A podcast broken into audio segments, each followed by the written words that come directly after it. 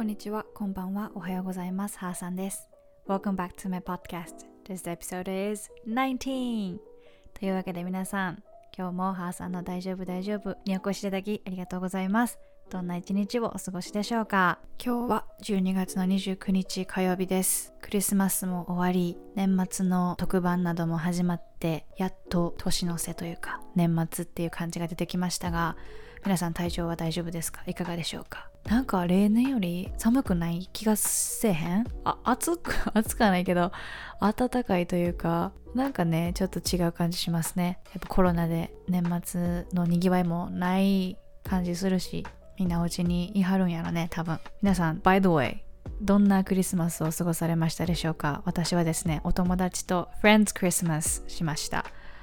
楽しかったですね。It was so much fun。はい。で、前回のエピソード18でグレートコンジャンクションやったりとか水亀座のお話をさせてもらったんですけど、とてもたくさんの方に聞いていただけたようで、いいフィードバックもたくさんいただきまして、とても私は嬉しんでおります。ありがとうございます。Thank you so much for the feedback, like good feedback. で、そう、あと一個ね、伝えたいのが whether if you're celebrating the holiday or not, or like whether if you're fully excited for the holiday or not,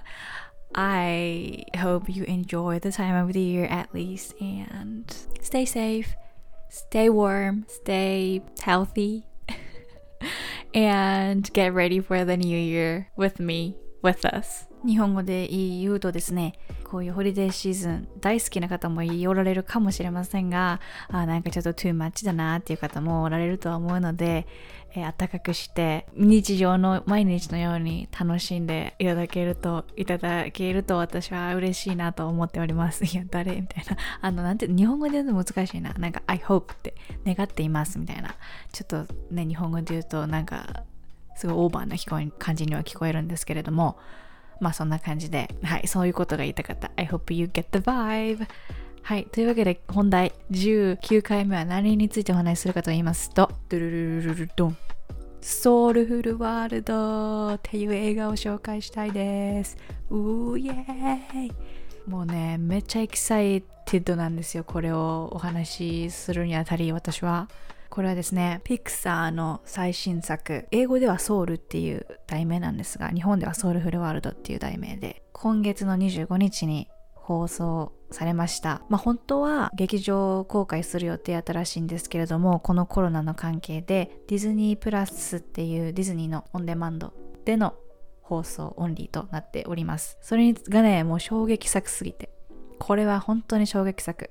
25日に放送されて、放送が始まって、今まででね、5回は見たね。本当に良すぎて。それを皆さんにちょっとシェアしたくて、今日は年末スペシャルという感じでお伝えしていきたいと思います。それじゃあ、Let's get started! そうそう、before I get into the details、お話をする前にですね、ちょっと disclaimer っていう感じで注意なんですけれども、この回は私のアナリシス、映画に対する考えとかを言っちゃってるので、もしかしたらスポイラーがあるかもしれません。ちょっとしたネタバレ、がっつりネタバレあるかもしれんから、もしお話をそのまま見たい方はパスしていただいて、で、映画見た後にこれ聞いていただいてっていう感じの方がいいかもしれない。はい、というわけでじゃあ本題に参ります。まずこのソウルフルワールドのお品書きじゃなくて何やったっけあらすじは、舞台はニューヨーク、音楽の非常勤講師を務めるジョーのお話です。彼はジャズの世界でピアニストとして成功したくて、ずっと長年活動を続けているんですけれども、なかなか芽が出ず、まあ30代半ばっていう感じですね。で、そういう姿を見たお母さんからは、もう早く正社員になりなさいとずっとプレッシャーをかけられています。で、そんな中、彼が非常勤講師として働いている学校から正社員になりませんかっていうオファーが来ます。と同時に、有名アーティストとライブでコラボしませんかって誘われて、それに参加をすることを決めるっていうところから始まります。情的には音楽で食っていきたいって思ってきた何十年間だったから、もう本当に It's literally the best day of my life って感じ、もう人生で一番最高の日って思ってた、そんな興奮もつかの間、ジョーはなんとマンホールに落下します。ダララーンって感じなんですが、で彼は魂たちが暮らす世界に迷い込んでしまいます。直接的に彼が死んだっていう描写はないんだけれども、マンホールに落ちた場面から次のシーンに行くときに、もう次のシーンがそういう魂の世界だったから、まあそういうことにはなりますね、でまあいろいろあって、この作品のメインは死後の世界ではなく生前の世界、その魂がいる世界っていうのは実は生前の世界、ソウルの世界っていうのは私たち人間に魂が宿る前の世界でのお話だから、輪廻転生ありきの話やなと思います。もうこの時点でややこしいってなってる方はもう本当にごめんなさい、私の説明が下手くそで、ちょっととりあえず続けさせてもらいますねで、その魂の世界ではたくさんの魂たちがいて、地球に行くための準備をしています。例えば性格を決めるトレーニングがあったり、人間になる練習したりで、この準備の中で一番大切なことがあって、それは自分のオンリーワンのきらめきを見つけること。そのオンリーワンのきらめきを見つけるために先生が一人っていうか、まあ一つの魂に一人つくんですね。で、それをコンプリートさせて、やっと地球へ旅することができる、地球へ生まれることができるっていう生前の世界です、で、ジョーはその魂の世界に迷い込んでるってさっき言ったと思うんですけど、どうしても地球に戻りたい、生き返って有名アーティストとコラボしたいっていうので、地球に戻るために魂を自分の体に返すために、メンターとして魂の先生役を買って出て、ベイビー魂ちゃんたちを育てて、その育った魂から地球へ向かう許可証を奪おうとしたんですね。まあちょっとコスいなって感じなんですけど、でもその担当することになったベイビー魂ちゃんがもうクセ者、何千年も地球に生まれることを拒否し続けた魂。彼女はきらめきを見つけることができなかった、したくなかった、何千年間も。で、このベイビー魂ちゃんの名前が22番って言うんですけど、22番はとってもひねくれてて、人生は生きる意味がないと思っている。で、彼女はセリフの中でも言うんですよ、死に生の価値はあるのかっていう、もうめちゃくちゃひねくれてるんですよね。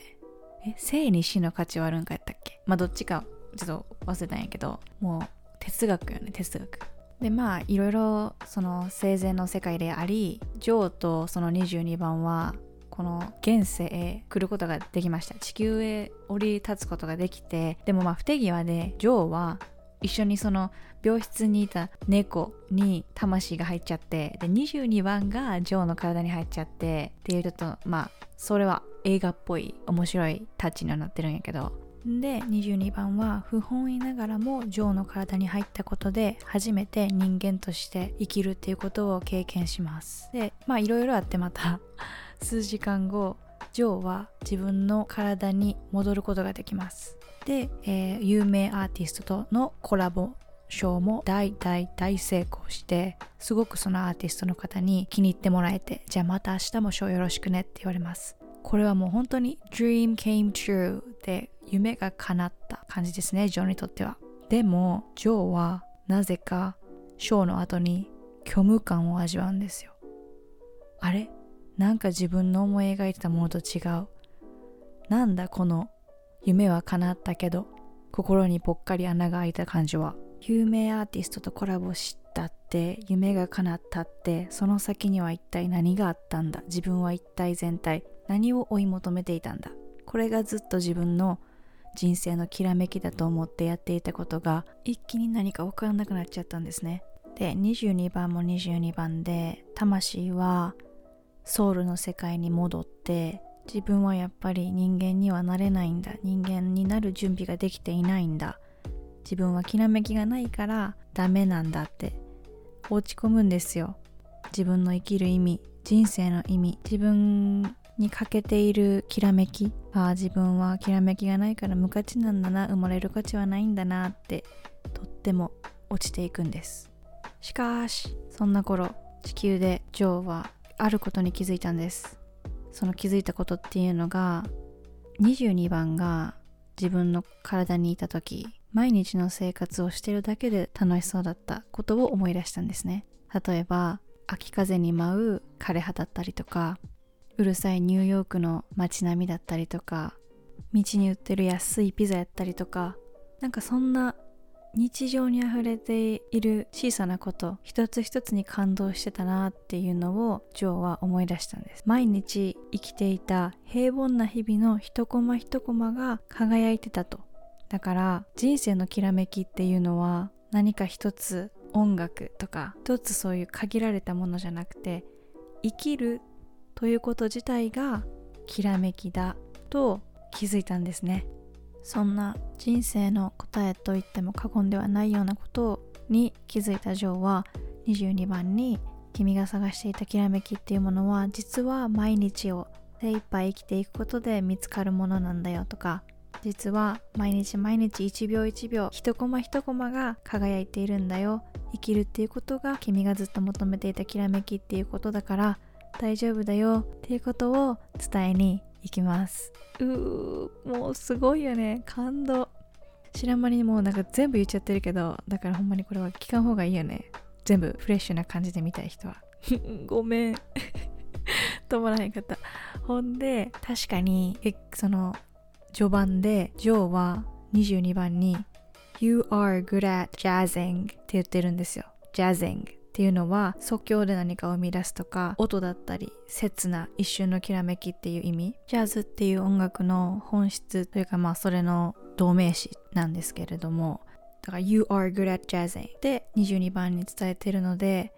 22番はもう持ってたっていう。実は特にジョーみたいに音楽っていう一つのものは見つけられなかったけど、でも22番は毎日その小さい幸せを見つけることが上手だった、一瞬のきらめきを五感で感じることが上手だったっていうことを結構序盤の方にジョーはもう気づいてって言ってて、もうそれが答えやったんですね。全部ピクサーお得意の実は序盤に答えあったってやつですね。はい、今回もそんな感じです。でまあジョーがどうなったか、22番が最終的にどうなったかっていうのは、まあ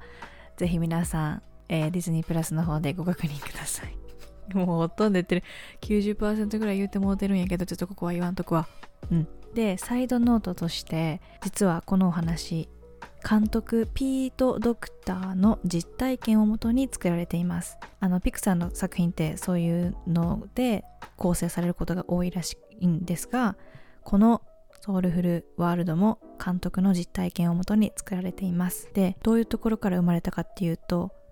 この監督数々の賞を総なめしてきたアニメーターです。でも成功イコール充実ではなかったらしいんですね。自分がずっと持ってる不安はそのままずっと不安のままで消えなくて、だから今回もし自分の人生が意味のないものだったらどうなんだろうっていうのを作品にしたかったらしい。すごいよね、これ実体験なんやみたいな。でこの作品の面白い点として、いろいろなことを対比して感じれるっていうのが見てて面白いなと思った。まあ前世現世死後の世界だったりとか、ソウルミュージックっていうのと、あとはそのソウルの世界に行った時にとっても機械的な音楽が聞こえるの、なんかコンピューターみたいな。だからそういう魂で即興的に作られている音楽と機械的な未来的な音楽っていう対比も面白いね。でここでもサイドノートで、この機械的な音楽を作ったのがソーシャルネットワークっていう映画で、音楽を担当した人たちが今回もこのソウルフルワールドで音楽を担当してますと。こんな感じでざっとざっくりというか、まあ結構細かめにストーリーのお話をさせていただいたんですが、私的な感想としては、時代変わったなっていう感想です。スーパーヒーローがいるわけでもなく、シンデレラみたいな主人公が一人いるわけでもなく、一人一人の幸せ、一人一人にとっての豊かさって何なんだろうっていうのを気づかせてくれる大事な大事なストーリーなんじゃないかなと私は思います。で、このストーリーとこの前起こったグレートコンジャンクション水瓶座の時代っていうのがすごく私的にリンクして、一人一人の人生を生きる、個を生きるっていうのとめちゃくちゃリンクしてて、やっぱこういうのってさ不思議やと思わへん？みんな同じインスピレーション受け取ってんのかな。いや本当に興味深い。ほんでちょっとびっくりしたのが、私が2年前にアメリカ留学中に、受けさせてもらったポッドキャストのインタビューがあるんですけれども、その時にリスナーさんに何かはずきさんって本名言っちゃった。まあいいわ。年内にこれはもうオープンにするんで、このポッドキャストはずきさんからアドバイスありますかみたいなで言ってんのよね。私これキラキラ別にしなくていいみたいな、一人一人毎日の生活に目を向けてもっとマインドフルに生きたら幸せに生きれるんじゃないかなと私は思いますみたいな2年前の自分言ってんのよね。ほんでなんか今めちゃくちゃそれ刺さんのよね。まあ2年前に言ったっちゃ言ったんやけど、まあ果たしてそれが体現できてるかって言われるとやっぱ難しいから、今もね I'm still working on it なんですが、いやでもね面白かったね。つい最近それをもう一度聞く機会があったので聞いてみたら、あれ自分言ってるべと思ってもし興味のある方いたらそちらもぜひ聞いてみてください。リンクを貼っておきます。はい、という感じで今回はこんな感じで、いつもよりもたくさんお話ししてしまいました。年末スペシャルということで勝手にさせていただきたいと思います。本当にこの映画はみんなに見ていただきたい作品です。風の時代が始まったと同時に、オンエアされて、とってもこれからの時代に役に立つ、これからの私たちのメンタルにとってもメンタルを助けてくれる、生き方にヒントをくれるような作品になっていると思うので、ぜひぜひ皆さん Check it out してみてください。はい、では今年1年皆さんお疲れ様でした。とてもたくさん辛いこと楽しいこと起こりましたね。そんなたくさんのことを乗り越えてきた私たちに拍手、たくさんのハグをしてあげましょう。パチパチパチパチパチパチパチ、そしてハグという感じで、そして今から始まる2021年もみんなでたくさんいろいろ経験して豊かになっていきましょう。それでは残り少ない2020年、皆さんお体には気をつけて楽しんでください。じゃあまた来年。良いお年を。じゃあね。バイバイ。